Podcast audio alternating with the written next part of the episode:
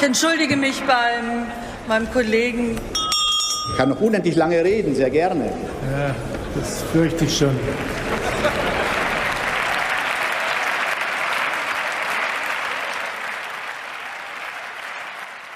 Hallo, hier ist der Bundestalk, der Podcast aus dem taz Parlamentsbüro. Wir wollen heute über den Ausgang der Wahl in Italien sprechen, wo am Sonntag der rechte Block die Wahl gewonnen hat. Und die rechtsextreme Giorgia Meloni von der Fratella d'Italia wohl künftig Ministerpräsidentin wird. Wie konnte es dazu kommen? Was bedeutet das für Italien, die EU, für die Lage von Geflüchteten und die Sanktionen gegen Russland? Wofür steht Meloni?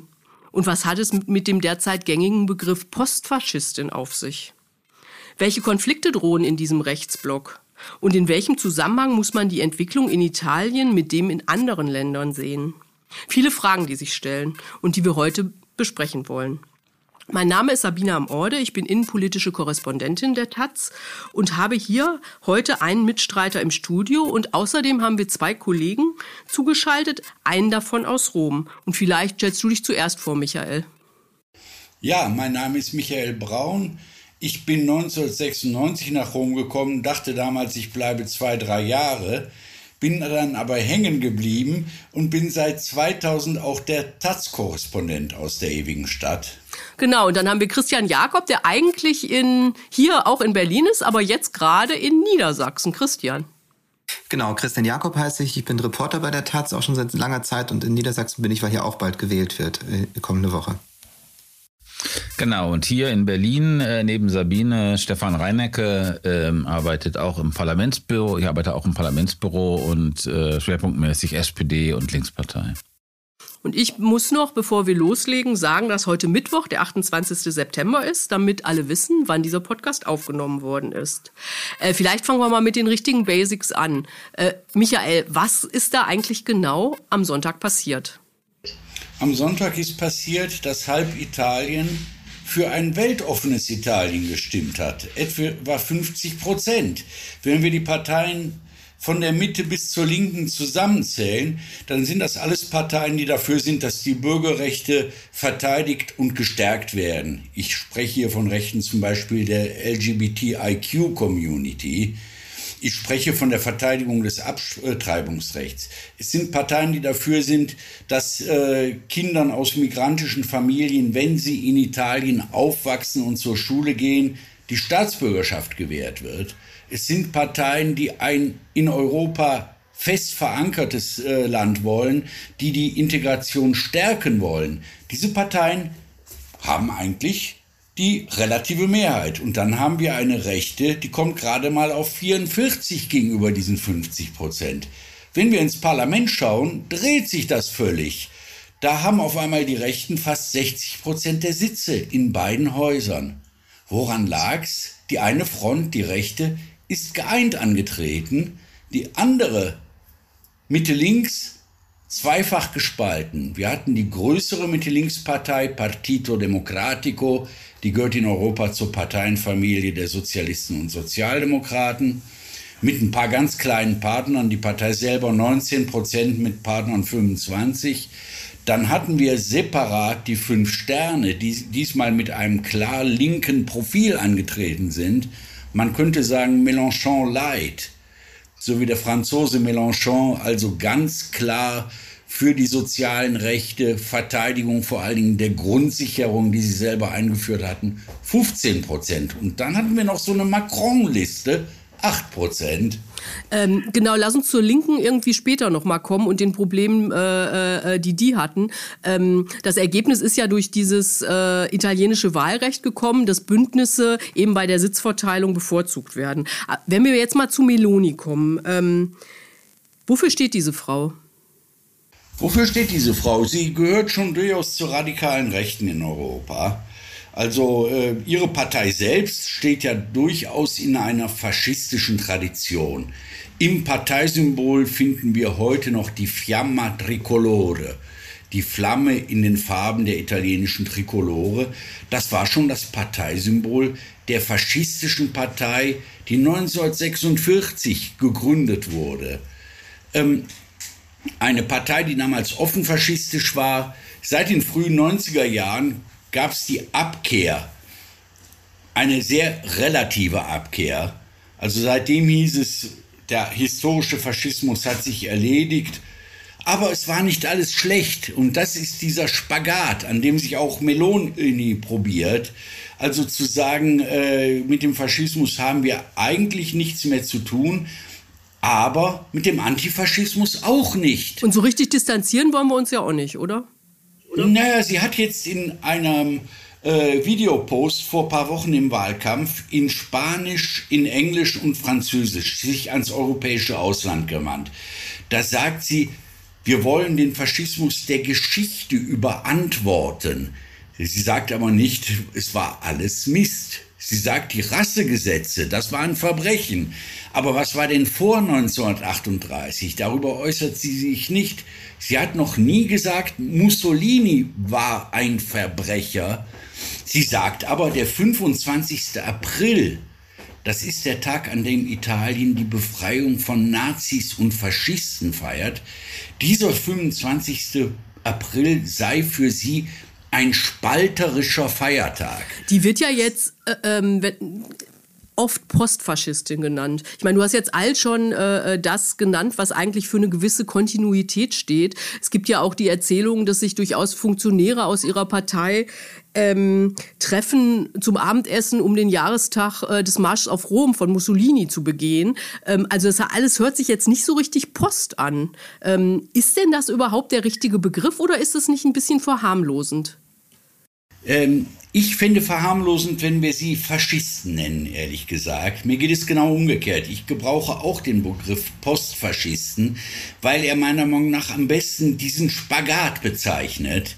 Denn das ist keine Partei der Schwarzhemden wie 1922, vor 100 Jahren. Erinnern wir daran, dass am 28. Oktober sich der Marsch auf Rom zum hundertsten Mal jähren wird. Also Mussolini Marsch auf Rom 1922, 2020 Meloni an der Macht. Aber Meloni ist nicht mit einem Marsch auf Rom an die Macht gekommen. Nicht mit Schwarzhemden, nicht mit politischer Gewalt. Und ich bin deshalb sehr vorsichtig äh, zu sagen, sie ist auch Faschistin. Für mich macht den Faschismus aus, dass er auf die politische Gewalt setzt, auf Milizen setzt und so weiter. Sonst riskieren wir umgekehrt den Begriff des Faschismus zu verharmlosen. Postfaschismus bezeichnet meiner Meinung nach recht gut diesen Spagat, zu sagen, wir sind das nicht mehr, wir setzen auf demokratische Instrumente allein, aber die Vergangenheit war doch auch ganz schön. Wie seht ihr beiden das denn, um euch auch mal hier ins Gespräch zu holen? Ich bin jetzt kein Italienkenner, aber mein Eindruck ist, dass diese äh, ähm, Partei von Meloni, die Fratelli, doch sich unterscheidet von den anderen rechtspopulistischen Parteien in Europa, die man so kennt. Also von der von der FPÖ oder auch von äh, Rassemblement, also von von Le Pen, weil die wirklich ähm, äh, noch sehr an diesem äh, äh, an dieser faschistischen Tradition klebt. Ähm, das scheint mir doch ein evidenter Unterschied zu sein, auch zur AfD zum Beispiel. Und die Frage wäre natürlich, die Frage für die Zukunft, die jetzt interessant ist, das ist wiederum eine Frage an dich, Michael, ist, welchen Einfluss werden diese eben nicht postfaschistischen, sondern vielleicht sogar eher faschistischen Kräfte in der italienischen Regierung äh, haben? Welchen Einfluss werden die haben? Das wäre meine Frage, aber vielleicht will Christian auch noch was beisteuern. Nee, ich sehe das auch so. Also der, der fehlende Bezug, fehlende positive Bezug auf den Nationalsozialismus, das ist ja das, was die neue Rechte eigentlich ausmacht, die in so vielen Ländern so stark geworden ist. Und das ist ja in der Tat der große Unterschied äh, zur Partei von Meloni. Das, das würde ich auch so sehen. Und deshalb findest du den Begriff gut? Das habe ich akustisch nicht verstanden. Und deshalb findest du den Begriff gut? Ach, den Begriff Postfaschismus, ja. ja. Also ich, ich, war da auch ein bisschen gespalten, muss ich sagen. Also ich habe das, äh, also meine äh, Vermutung ist ja, dass, dass das, was Meloni vorschwebt, äh, sozusagen ein neues Projekt ist, das sozusagen in seiner ähm, Ausgestaltung nicht unbedingt vergleichbar ist mit dem, was Mussolini damals gemacht hat. Und insofern finde ich das schon angemessen, davon Postfaschismus zu sprechen, weil es einerseits die Bezugnahme gibt, aber gleichzeitig auch ein davon zu unterscheidendes aktuelles historisches, äh, politisches Projekt. Mhm. Zu der Frage. Ähm, der Witz ist ja gerade, dass äh, Fratelli d'Italia nirgends offen auf den Faschismus Bezug nimmt. Wenn solche Entgleisungen in Anführungsstrichen rauskommen, wie dieses Abendessen eines durchaus führenden Mannes in der Partei, der ist heute der Präsident der Region Marken immerhin und ein Buddy, ein Intimus politisch von Meloni, die hatten sich vor drei Jahren getroffen im Oktober, um des Marsches auf Rom zu gedenken. Das kommt raus, weil es nie öffentlich stattfindet. Die Partei veranstaltet keine Konvente, keine Tagungen, wo Mussolinis Reformwerk gewürdigt wird, wo gesagt wird, es war nicht alles schlecht und die Züge fuhren pünktlich und so weiter. Sie sind, nimmt nie offen auf diese Jahre Bezug. Sie schweigt am letz, äh, liebsten darüber. Das ist ihr Umgang mit der Geschichte. Zu sagen, das ist seit 1945 vorbei. Und Meloni selbst sagt, ich bin noch 77 geboren, also hm. Gnade der späten Geburt. Ich habe mit dem Faschismus nichts am Hut, weil ich äh, viel zu spät gekommen bin. Das ist der Umgang. Also es findet kein offener Umgang statt. Es findet privat im Inneren Nostalgie statt. Aber das ist wirklich Faschismus Nostalgie, ist es nicht Faschismus als politisches Programm. Okay. Das politische okay. Programm heißt harter Rechtspopulismus, der durchaus, ich finde ihn nicht ungefährlich. Ich, ihr sollt mich jetzt nicht missverstehen, dass ich meine, das sind doch ganz harmlose Gesellen, ja. Mhm. Nein, aber die Gefahr ist nicht Mussolini, sondern Orban für mich wenn ich auf Meloni schaue. Mm, okay. Ich würde eine Anmerkung dazu machen. Ich meine, ähm, der Unterschied zum, ähm, äh, zu Le Pen wäre, Le Pen hätte die rausgeschmissen. Ne? Genau. Also die ist ja, die zieht ja diese, äh, ähm, auch wahrscheinlich aus strategischen Gründen, äh, äh, aber die zieht ja diese Grenze und Meloni nicht. Aber lassen wir es mal. Ähm, wenn wir uns mal dieses Bündnis angucken, diese Dreierkonstellation, die da jetzt äh, äh, zusammenwirken will, ähm, Wofür steht das denn? Was ist das für ein Bündnis, was da kommen will, wird? Hm, wenn ich die Frage vielleicht noch ganz kurz ergänzen darf, Michael, was mich auch noch interessieren würde in dem Zusammenhang ist, es gab ja schon mal eine ähm, äh, italienische Koalitionsregierung mit Beteiligung der Postfaschisten, die damals aber noch MSI hießen. Und da hat es ja Erfahrungen gegeben, wie die sich dann in der Regierungspraxis dann auch mit dieser Konstellation Lega, also damals noch Lega Nord, äh, Berlusconi und eben die äh, dann tatsächlich verhalten haben. Was kann man denn sozusagen aus dieser Zeit äh, heranziehen, um eine Prognose zu wagen, was, was jetzt äh, zu erwarten ist? Also es äh, fing natürlich an mit antiliberaler Politik. Äh, es, äh, Lega und äh, Alleanza Nazionale hieß die Partei damals. Das war schon eine MSI-Nachfolgepartei. Lega und Alleanza Nazionale waren sich zum Beispiel einig in der Verschärfung des Drogengesetzes. Sie waren sich einig und haben es auch gemacht, für Migrantinnen äh, die Gesetze zu verschärfen den Zugang nach Italien, den legalen Zugang zu erschweren. All dies wird jetzt wiederkommen. Wir hatten damals allerdings eine Koalition, in der beide dieser Parteien Juniorpartner waren.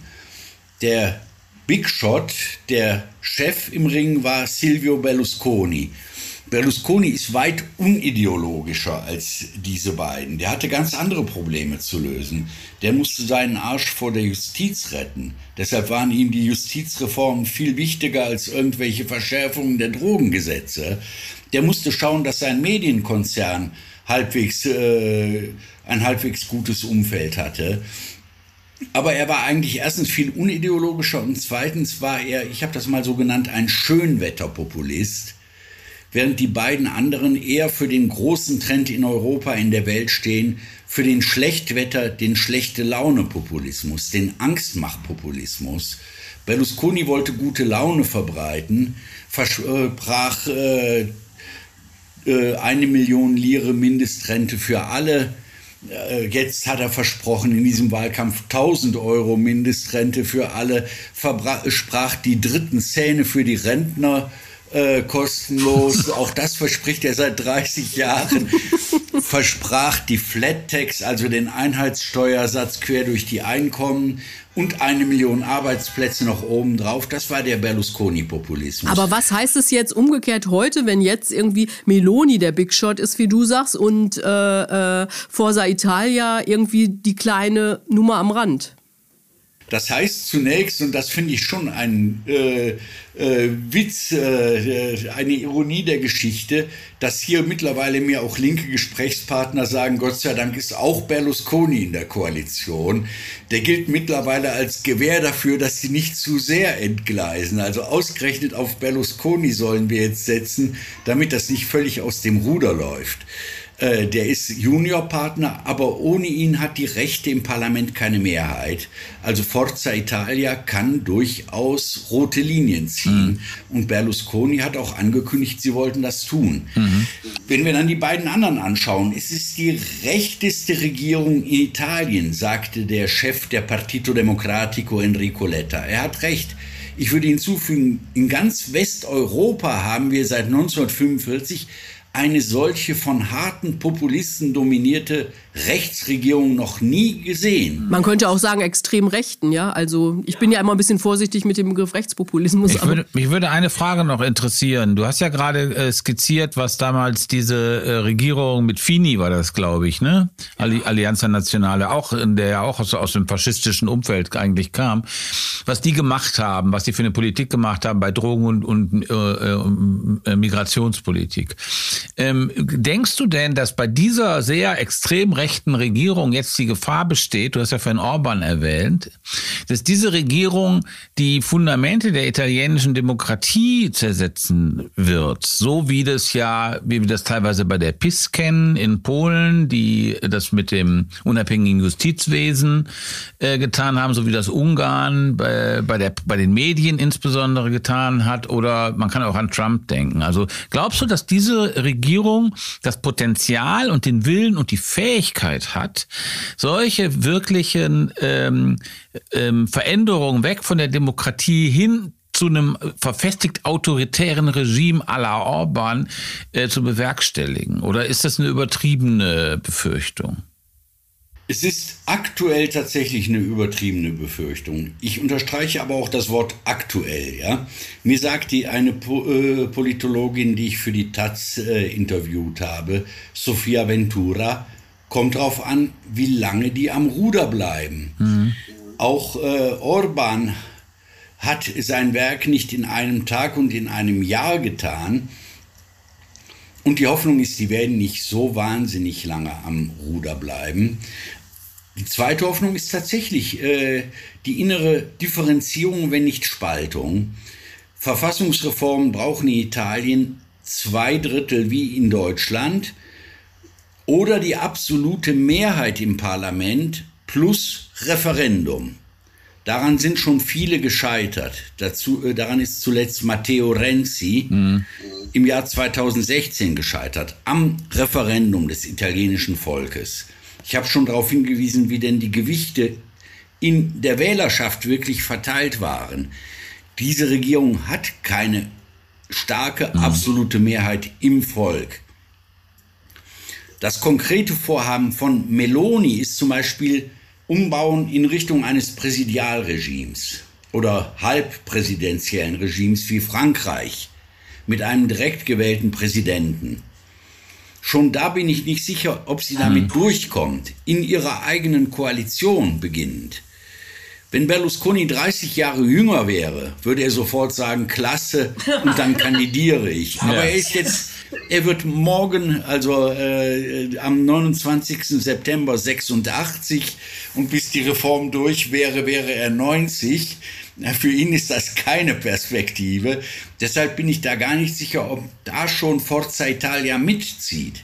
Vielleicht willst du da jetzt noch was sagen, zu sagen, Stefan, zu der grundsätzlichen Frage? Sonst können wir vielleicht mal ein bisschen über die EU reden. Nee, genau, lass uns über die EU reden. Vielleicht kommen wir zu diesen grundsätzlichen Fragen am Schluss nochmal. Was würdet ihr denn sagen, was das äh, für die EU bedeutet, dass jetzt so ein großes und ähm, wirtschaftsstarkes, dann letztendlich ja doch Land äh, wie Italien den Rechten in die Hände gefallen ist, sozusagen?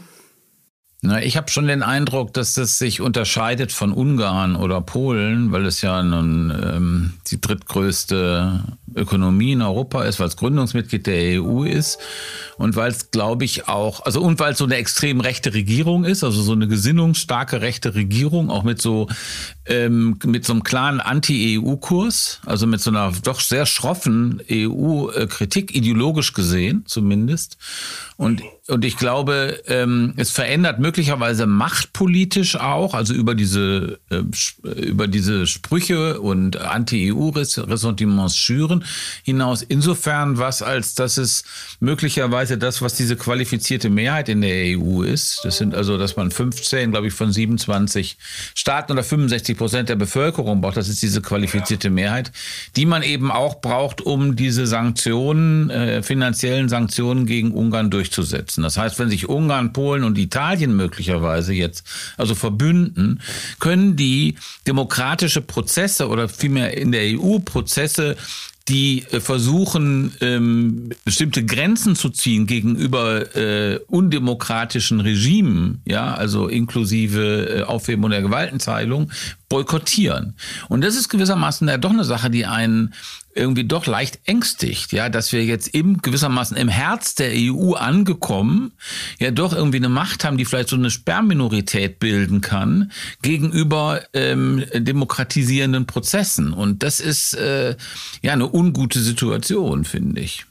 Hm. Also was Ähnliches hat es ja in der Vergangenheit sozusagen immer wieder in, in dem osteuropäischen Block gegeben, der jetzt äh, durch, den, durch die unterschiedliche Haltung von Orban und den anderen äh, Staat, Staaten zu, zu Russland äh, so ein bisschen zerfallen ist und so als Gegenspieler zum, zu Brüssel äh, ein bisschen ausgefallen ist und eben dieses äh, Vakuum, das der Zerfall des Visegrad-Blocks äh, nach sich gezogen hat, das kann jetzt ja sehr schnell wieder gefüllt werden. Also man hat das ja gesehen, dass eigentlich alle äh, rechten Regierungen Meloni sehr schnell gratuliert haben, also sowohl die, die äh, pro-russisch sind, als auch die, die äh, sozusagen gegen, äh, gegen Putin sich gestellt haben. Und äh, das eröffnet natürlich ganz andere Möglichkeiten mit dieser Sperrminorität gegen die äh, sozusagen dominierende Linie der EU, der übrigen EU-Staaten gemeinschaftlich vorzugehen und auch Sanktionen gegen einzelne Länder äh, auszuhebeln und zu blockieren. Ich meine, es wird vielleicht auch davon abhängen, wie klug jetzt die EU oder sich die anderen Länder dieser Regierung gegenüber verhalten. Also mir schien das, was Ursula von der Leyen vor der Wahl gemacht hat, eine Woche vor der Wahl, äh, zu sagen, ja, man habe da Instrumente, also in so einem Wahlkampf nicht so das, die, der klügste aller Sätze zu sein, ja, weil es ja doch irgendwie eine gewisse Mobilisierung und genau in dieses Bild passt, da ist Brüssel und die wollen uns bestimmen und dagegen werden wir jetzt aber wählen. Also das war taktisch nicht so besonders clever von Frau von der Leyen. Ähm, es ist, glaube ich, jetzt in der EU so, dass es ja in, im, Rahmen dieser 750 Milliarden Corona-Hilfen ein großer Teil, 190 Milliarden bis 200 Milliarden, an Italien gehen. Also ich glaube 120 Milliarden als Kredit und 70 Milliarden oder ein bisschen mehr als, als richtige Zuwendung. Und die ist konditioniert die ist also gebunden an bestimmte demokratische oder ökologische Bedingungen. Und das will Meloni jetzt neu verhandeln. Also sie will das ökologische Klimaschutz und so weiter, das ist nicht so ihrs, das will sie da raus haben. Das wird so eine erste Machtprobe. Das ist das, was von der Leyen mit den Instrumenten meinte. Die sind aber, wenn ich das richtig sehe, aber auch zeitlich begrenzt. Das heißt, man kann da sagen, nee, das wird nichts nachverhandelt und ihr kriegt die Knete nur, wenn ihr auch sozusagen diese und jene Klimaschutzbedingungen äh, äh, erfüllt. Aber das ist nichts, um äh, irgendwie so ein, äh, also diese authentisch rechte Regierung irgendwie jetzt wirklich zu, zu ähm, machtpolitisch einzuhegen. Das ist kein Mittel. Und ähm, insofern, das kann schwierig werden. Auf der anderen Seite gibt es natürlich auch die Erfahrung, ich erinnere mich an Salvini, als der Minister wurde. Bevor er Minister wurde, hat er ja gesagt, also die, natürlich wollte Italien raus aus dem Euro. Und als er dann aber in der Regierung war, wollten sie natürlich nicht mehr raus aus dem Euro, weil man sich mal kurz überschlagen hat, äh, was das dann an Schulden in Lire bedeuten würde und dass das nicht so eine gute Idee ist. Also es gibt auf der anderen Seite, würde ich sagen, so eine normative Kraft des Faktischen in der EU, ja, die also an der auch eine Menge an Änderungswünschen von rechts abprallt. Das ist sozusagen das, das Gegen, die Gegenerzählung. Wie seht ihr das? Das so. Genau das äh, ja, äh, ist der Punkt. Äh, es gibt eine gegenseitige Abhängigkeit. Die EU, äh, du sprachst das an, ähm, hat es hier mit einem Gründungsmitglied der drittgrößten Volkswirtschaft, dem zweitgrößten Industrieproduzenten in Europa zu tun. Das ist kein Klacks, das ist nicht das 10 Millionen Ungarn, äh, das weit äh, hinterher hängt noch äh, im Aufholen gegenüber Westeuropa. Das ist das eine. Das andere ist, Italien hängt verdammt nochmal wirklich ganz stark von Europa ab in dieser Krisensituation. Und damit meine ich jetzt nicht die Energiekrise, sondern die Krise eines Landes, das, das seit 30 Jahren stagniert, das im Euro als schwächstes Glied der Kette gilt, das jetzt 190 Milliarden zugesagt bekommen hat, Jetzt gerade äh, wurde verabschiedet die nächste Tranche 20 Milliarden in Brüssel. Damit sind dann aber über den Daumen ein Drittel der Mittel geflossen. Zwei Drittel müssen noch kommen. Und äh, Meloni sagt, sie möchte nachverhandeln. Aber die EU muss das nicht. Das ist das Erste. Und zweitens kann die EU auch die weitere Überweisung verweigern. Nicht bloß, wenn äh, Meloni sagt, sie möchte das Geld anders ausgeben, sondern auch, wenn die EU sagt, ihr haltet ja die Reform Programme gar nicht ein, die mit der Kommission abgestimmt waren. Und das weiß Giorgia Meloni sehr genau. Noch wichtiger strukturell ist wahrscheinlich die Abhängigkeit von der Europäischen Zentralbank. Im Herbst, wie wollen wir den jetzt nennen? Wird es ein heißer Herbst? Wird es ein kalter Herbst? Im Herbst kommt ja nicht nur auf Deutschland, sondern auf ganz Europa viel zu. Es wird dicke kommen. Und wenn es dicke kommen wird, äh, weiß ich was, die Einkommen der Menschen, die explodierenden Energierechnungen, Rezession in der Wirtschaft, Industriebetriebe, die um ihr Überleben kämpfen. Wenn es so kommt, dann gilt wiederum, am, als erste Spekulationsopfer sind die schwächeren Länder dran.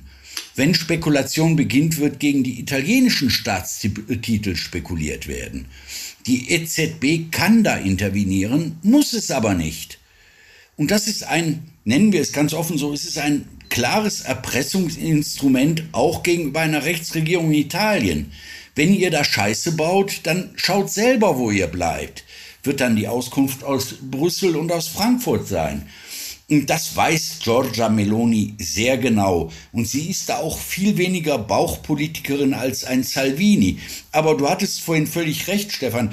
Ähm, die Lega kommt an die Macht. Die Regierung startet am 1. Juni 2018 damals, die Koalition Lega Fünf Sterne.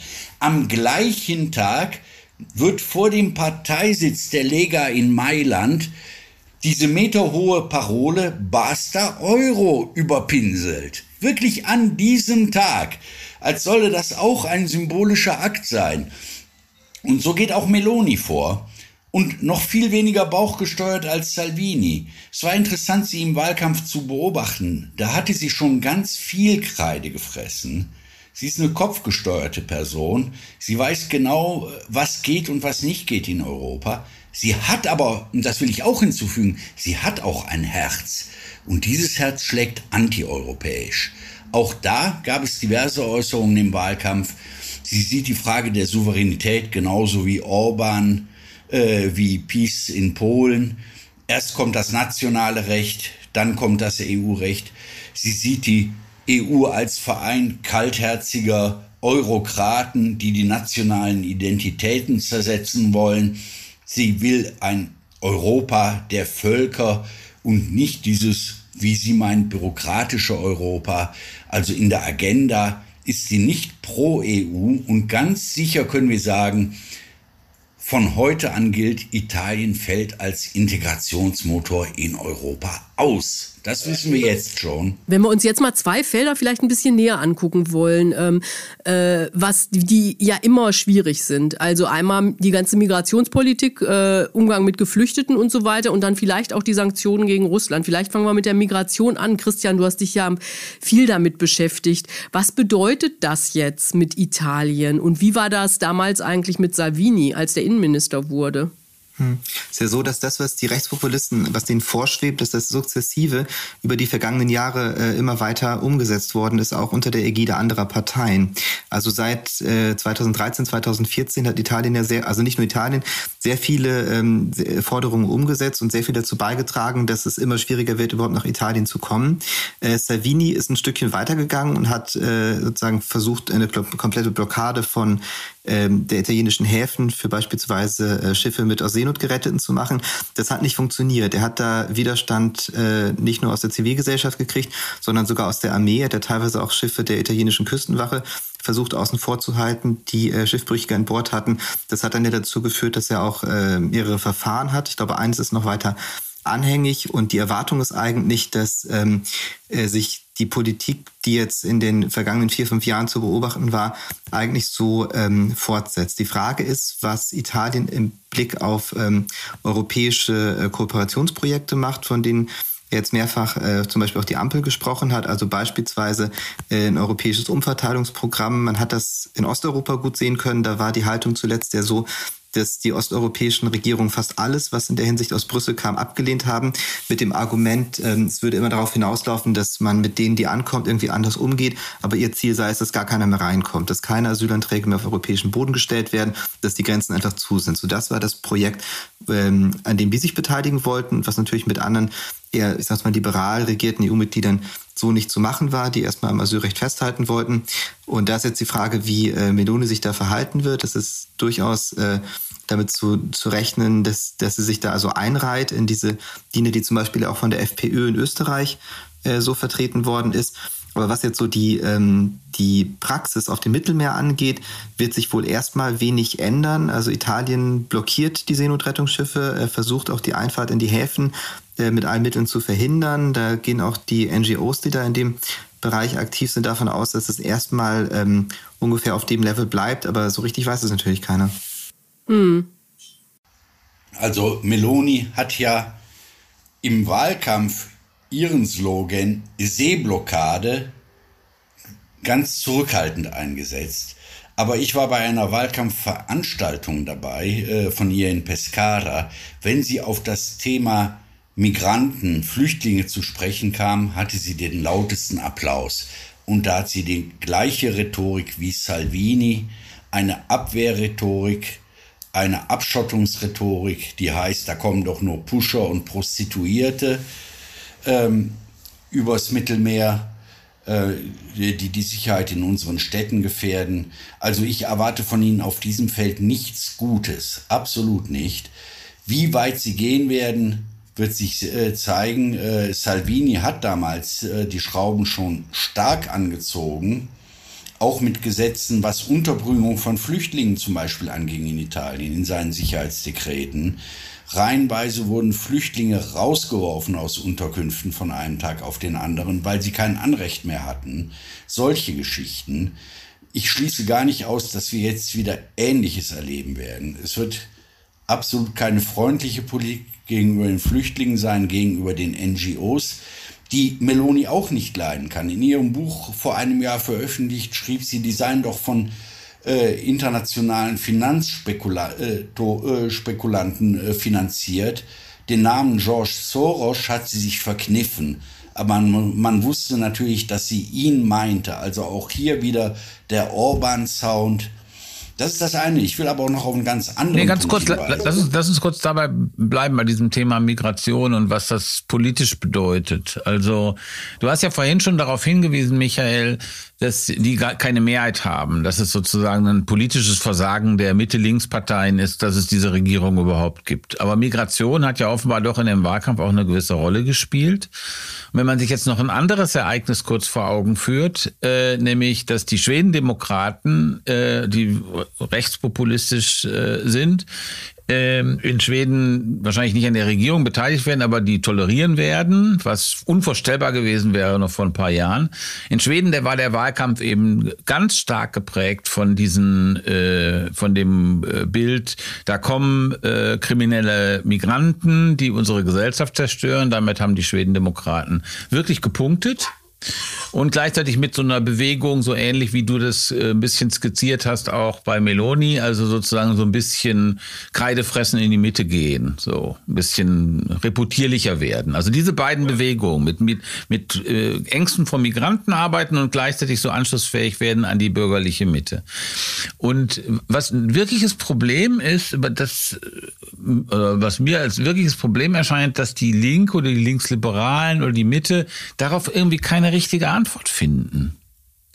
Das scheint mir, scheint mir ein wirkliches Gro großes ungelöstes Problem zu sein. Man kann vielleicht in diesem, in dieses, in dieses, in dieses Spektrum, was ich gerade skizziert habe, jetzt die Dänen, Dänemark noch reinnehmen, wo die Sozialdemokraten das Problem so gelöst haben, indem sie im Grunde genommen die Parolen der Rechtspopulisten übernommen haben. Und zwar offensiv übernommen haben. Also nicht irgendwie unter Druck, sondern die sich wirklich zu eigen gemacht haben. Und äh, also wir haben die Wahl zwischen Scheiße und Mist hier, oder?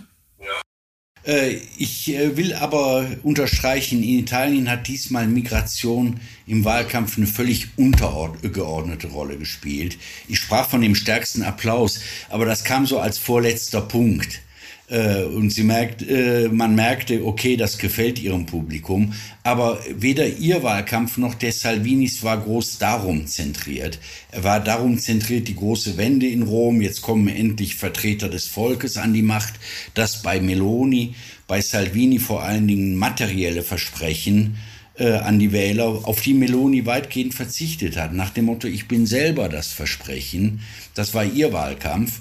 Aber äh, es war nicht äh, migrationszentriert. Also äh, es wurde äh, auf ihrem äh, Facebook-Auftritt gab es ab und zu mal äh, den einen oder anderen Post in dieser Richtung, aber bei ihren Kundgebungen, bei ihren Auftritten im Fernsehen und so weiter spielte das eine völlig nachgeordnete Rolle. Das war hier jetzt diesmal nicht der, äh, das Thema des Konflikts. Aber natürlich hast du recht, auch Italiens Linke tut sich ungeheuer schwer, vor allen Dingen zu, zu Flüchtlingen klare Antworten zu formulieren. Äh, anders sieht es aus, wenn es um die schon hier angekommenen geht. Italien ist ein Land mit knapp 60 Millionen Einwohnern. Fünf Millionen davon haben einen ausländischen Pass und eine Million, eine weitere Million sind in den letzten Jahren eingebürgert worden. Das heißt, wir haben ungefähr 10 Prozent der Wohnbevölkerung auf Deutsch würde man so schön sagen, mit Migrationshintergrund. Allein wenn wir diese Gruppen anschauen, wahrscheinlich sind es dann am Ende dann auch wieder mehr wie in Deutschland. Nicht ganz so viel wie in Deutschland, aber es sind mehr als die, die ich jetzt genannt habe. Auch hier, das macht den großen Unterschied zwischen rechts und links aus. Auch hier weht den Leuten, die da sind, ein kalter Wind ins Gesicht, ein frostiger Wind. Ich sprach schon die Frage der Staatsbürgerschaft für die zweiten und dritten Generationen an. Da sagt die Meloni, man kann denen doch die Staatsbürgerschaft nicht schenken, ja. So was wird geäußert gegenüber Kindern, die hier geboren sind oder hier mit vier Jahren herkamen, die in, auf Italienisch träumen, äh, die in italienischen Sportvereinen äh, rumturnen und so weiter. Und dass es, und dass es in äh, Italien auch tendenziell einen Fachkräftemangel geben wird, spielt dem, ähm, äh, ist kein Gegenargument, was irgendwie verfängt, weil das ist ja hier ein total wichtiges Argument im Umgang äh, äh mit Leuten, die eine, aus Familien mit Migrationsgeschichte mhm. kommen. Nein, äh, Italien ist ja auch ein völlig überaltertes Land und ein Land, das noch stärker überaltern wird als Deutschland angesichts der sozialen Krise Letztes Jahr wurden erstmals seit der nationalen Einigung 1860-61 weniger als 500.000 Kinder geboren.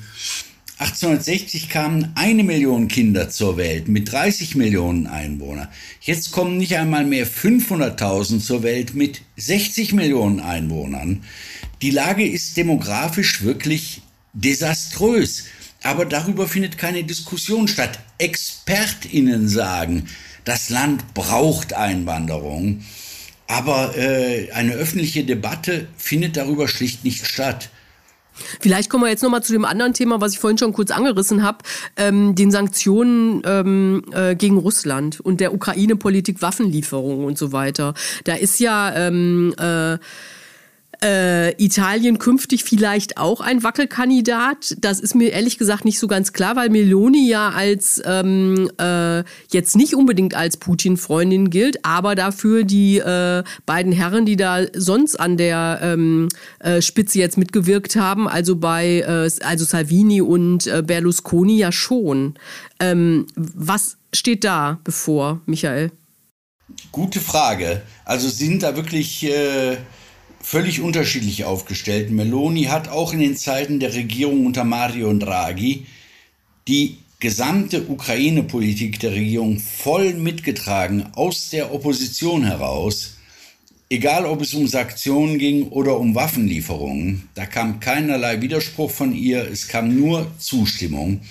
Die beiden Parteien, die in der Regierung saßen, nämlich Lega und Forza Italia, die meckerten.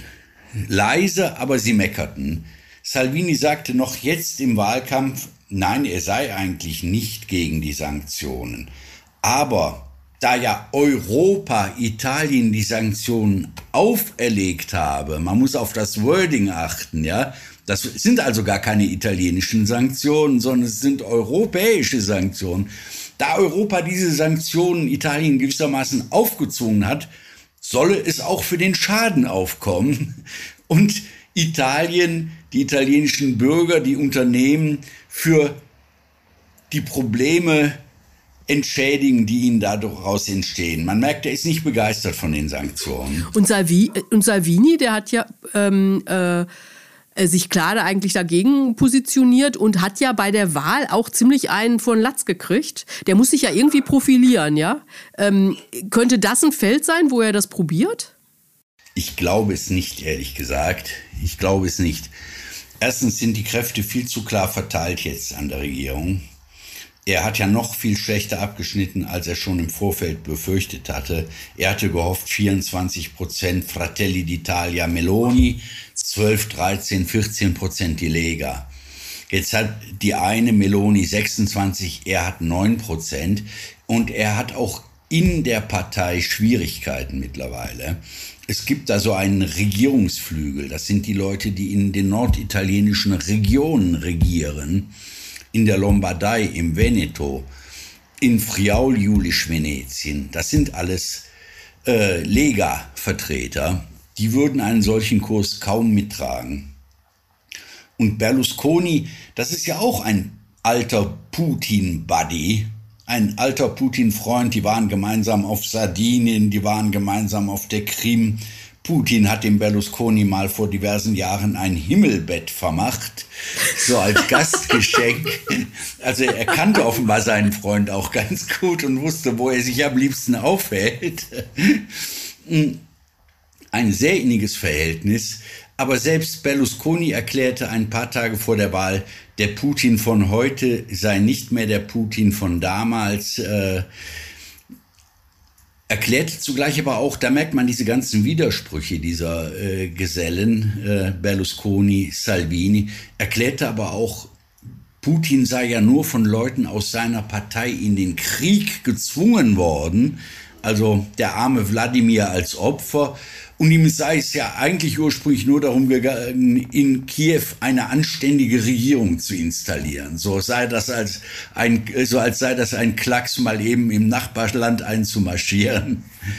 Vielleicht eine andere, äh, etwas andere Richtung in der, als Frage an, an Christian. Ähm, was denkst du denn? Du hast dich ja sehr intensiv mit europäischem Rechtspopulismus befasst ähm, und dessen Auf, Auf und Abs. Ähm, was denkst du, wie wichtig ist jetzt diese ähm, Meloni-Regierung, die sich da abzeichnet für den europäischen Rechtspopulismus? Ist das wirklich ein Push? Oder ist das eher so ein bisschen so, wie Michael das jetzt ja so skizziert hat, äh, also eher in die Richtung, naja, das schleift sich an der europäischen Realität irgendwie schon ab? Oder ist es noch was Drittes? Also ein Push ist es auf jeden Fall. Le Pen hat das äh, sehr, sehr klar gesagt. Also der Push ist schon in Schweden losgegangen und ist jetzt nach Italien rübergeschwappt. Und das, was den Rechten ja seit langer Zeit fehlte, war so die äh, Fähigkeit, sich äh, EU-weit zu einem Block aufzustellen. Und die Sollbruchstelle mhm. war nicht immer das Verhältnis zu Russland. Also da geht es quer durchs rechte Lager durch. Ähm, wie steht man zu Putin? Das war eigentlich der Grund dafür, dass es bis heute diesen, diesen Rechtsblock, den sie seit langer Zeit eigentlich anstreben, in der Form nicht gibt. Und die Frage ist, äh, ob sie nun äh, da einen Dreh finden oder nicht. Also wenn ich das richtig verstanden habe, dann ist die italienische Rechtskonstellation sich daher in sich auch nicht so einig. Und insofern ist die große Frage, wie sich das auf die sozusagen Vereinheitlichungsbemühungen ähm, auswirkt. Es gibt diesen Versuch äh, mit dem, unter dem Rahmen dieser Identität- und Demokratiefraktion im EU-Parlament so eine rechte europäische Parteienfamilie äh, zu etablieren. Und die Versuche sind so ein bisschen auf halbem Weg stecken geblieben bisher. Das geht schon seit einigen Jahren so. Äh, und die Ukraine-Krise hat es natürlich nicht, äh, nicht leichter gemacht. Also im Gegenteil, für einige äh, war das sozusagen der, der Grund, also da alle ähm, Kooperationsbemühungen erstmal einzustellen. Ähm, äh, also ich würde sagen, steht und fällt sozusagen mit, der, mit, mit dem Verhalten zu Moskau. Mhm. Das ist sozusagen so ein Spaltbild bei den Rechten. Mhm. Jetzt gab es aber auch ja äh, gewisse mh, hm, ja, Spaltungs- oder zumindest Irritationen über, über dieses Wahlergebnis mal wieder bei den äh, deutschen Konservativen, also bei der Union. Also die haben ja schon bei Orban ein sehr zwiespältiges Verhältnis. Orban Fidesz, die irgendwie zu dieser europäischen Parteiengruppe gehörte oder dann nicht und dann aber so richtig rausschmeißen wollten sie dann auch nicht. Und jetzt gab es irgendwie so ein ähnliches, äh, etwas debakelhafte Inszenierung von Seiten der Union, fand ich. Weil also der Weber aus dem Europäischen Parlament, CSU-Mann, und Berlusconi ist ja Teil von seiner Fraktion ähm, da wohlwollende Worte zu Berlusconi gefunden hat. Ja, immerhin sozusagen ja jemand, der so eine Postfaschistin jetzt unterstützt. Und das hat, äh, äh, das ging sogar Söder dann zu weit.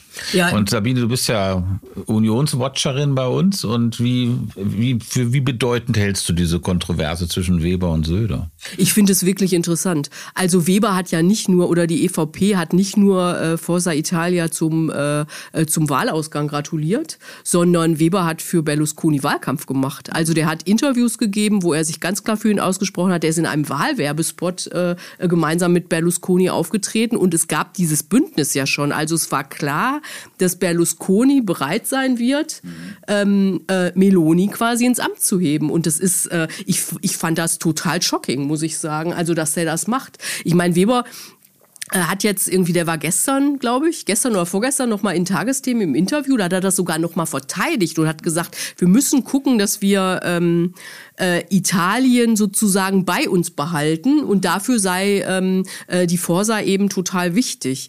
Ähm, in der Union gibt's da einen massiven Dissens. Aber du würdest, also, aber du würdest sagen, isolieren ist besser.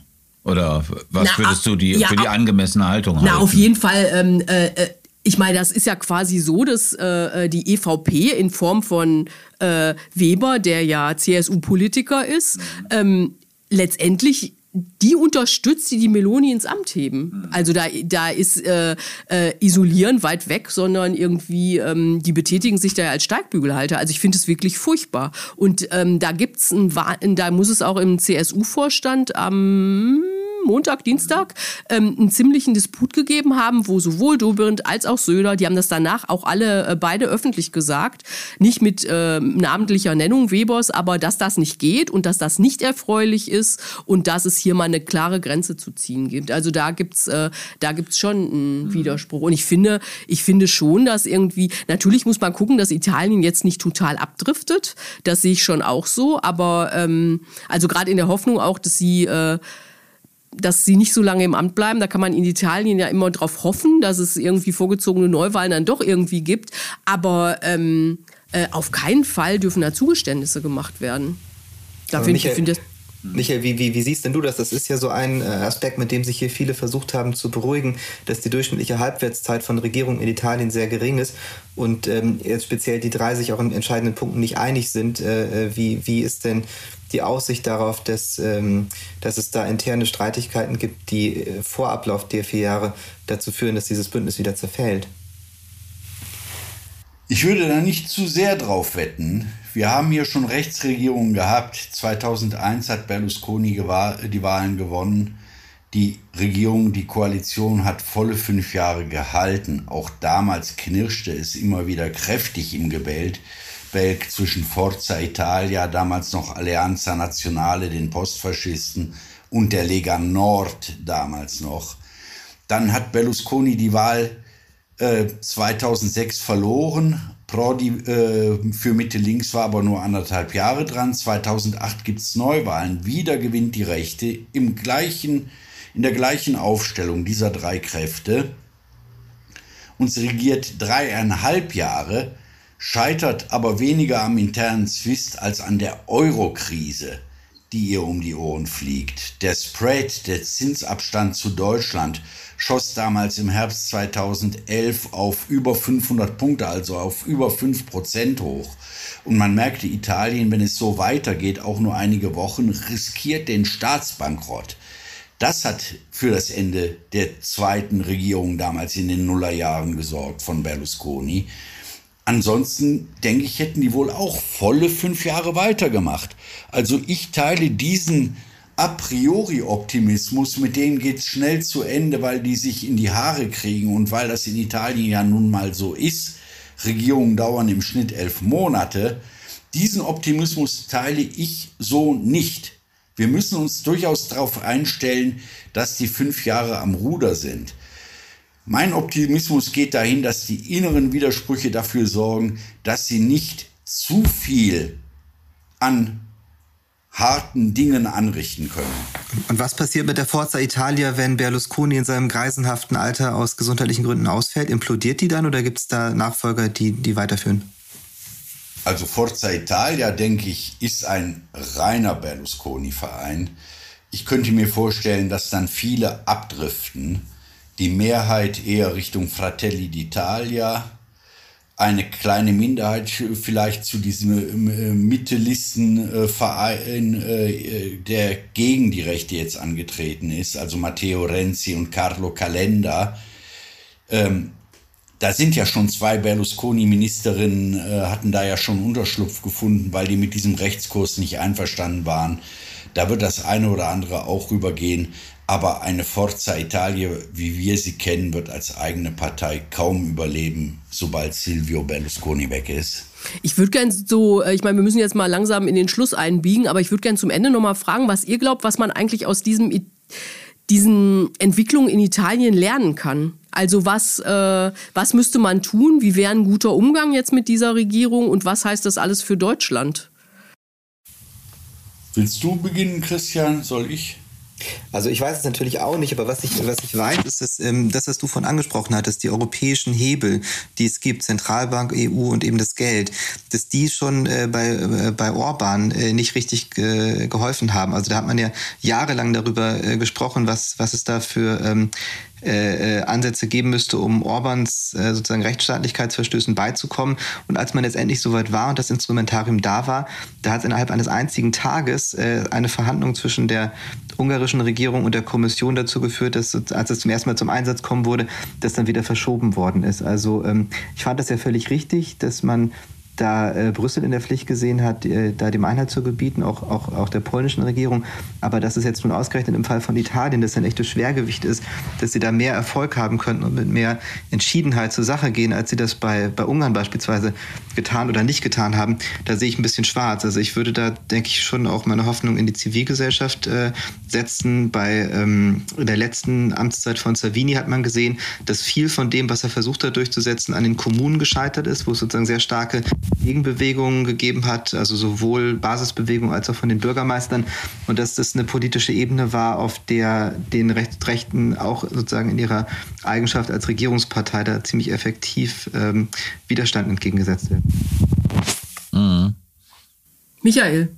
Ja, äh, ich würde sagen, die EU ist gut beraten, tatsächlich auf die Policies äh, zu reagieren. Nicht a priori zu sagen, mit euch geht nichts, so gehört sich das nicht. Italien hat demokratisch gewählt, das ist zur Kenntnis zu nehmen. Das ist ein mehr als unschönes Wahlresultat für uns, aber die Italienerinnen wollten es so.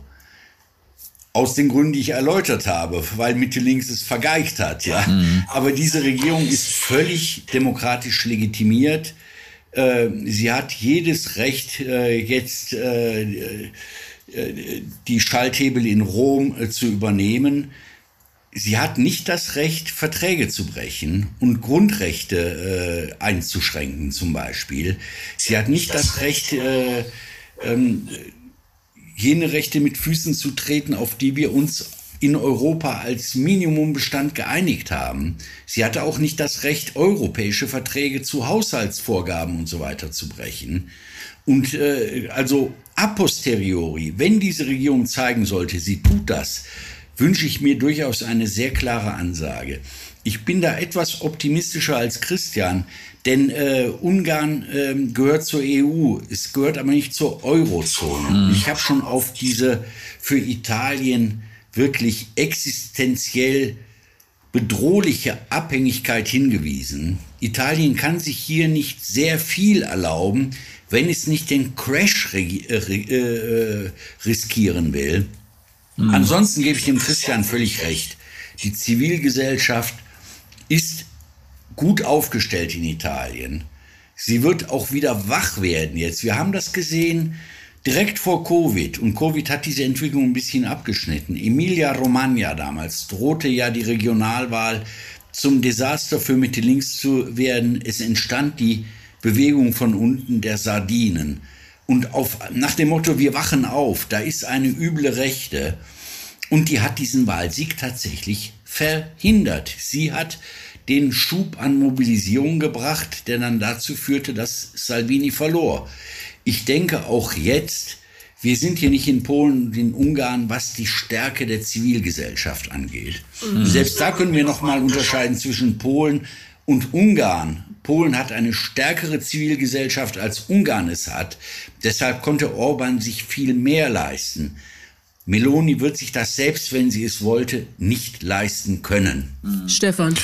Also wenn du nach dem Bezug zu Deutschland fragst, ähm, was bedeutet das für Deutschland? Äh, das ist ja so ein Mini fernes Minitekel an der Wand, dass die, äh, dass es so, so eine ähnliche Konstellation geben könnte. Das ist sozusagen so eine Mitte rechts, rechts außen und so ein Versagen der Linken geben könnte. Also man sollte das aber im Hinterkopf behalten, weil sowas denkbar und möglich ist, wie man, wie man offensichtlich sieht.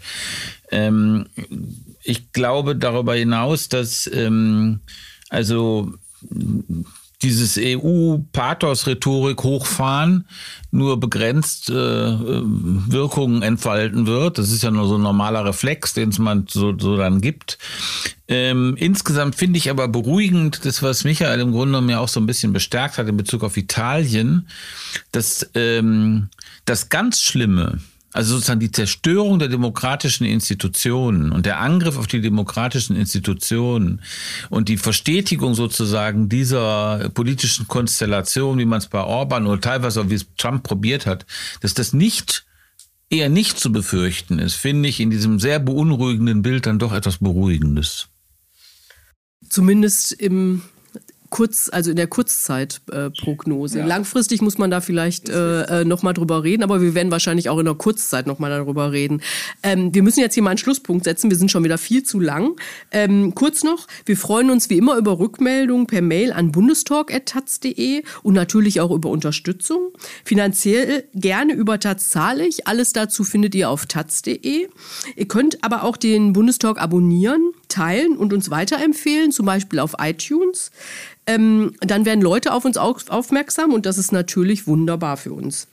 Ein Dank geht an Anne Fromm, die diesen Podcast redaktionell begleitet und an Nikolai Kühling, der alles technisch umsetzt. Euch dreien hier vielen Dank fürs äh, Diskutieren, Sprechen und so weiter. Wir hören uns in zwei Wochen wieder, wenn ihr wollt. Und ab dann kommt der Bundestalk wöchentlich.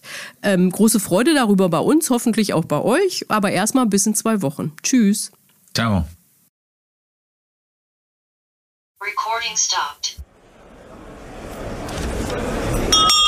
So, wir sind damit am Schluss unserer heutigen Tagesordnung. Die Sitzung ist geschlossen.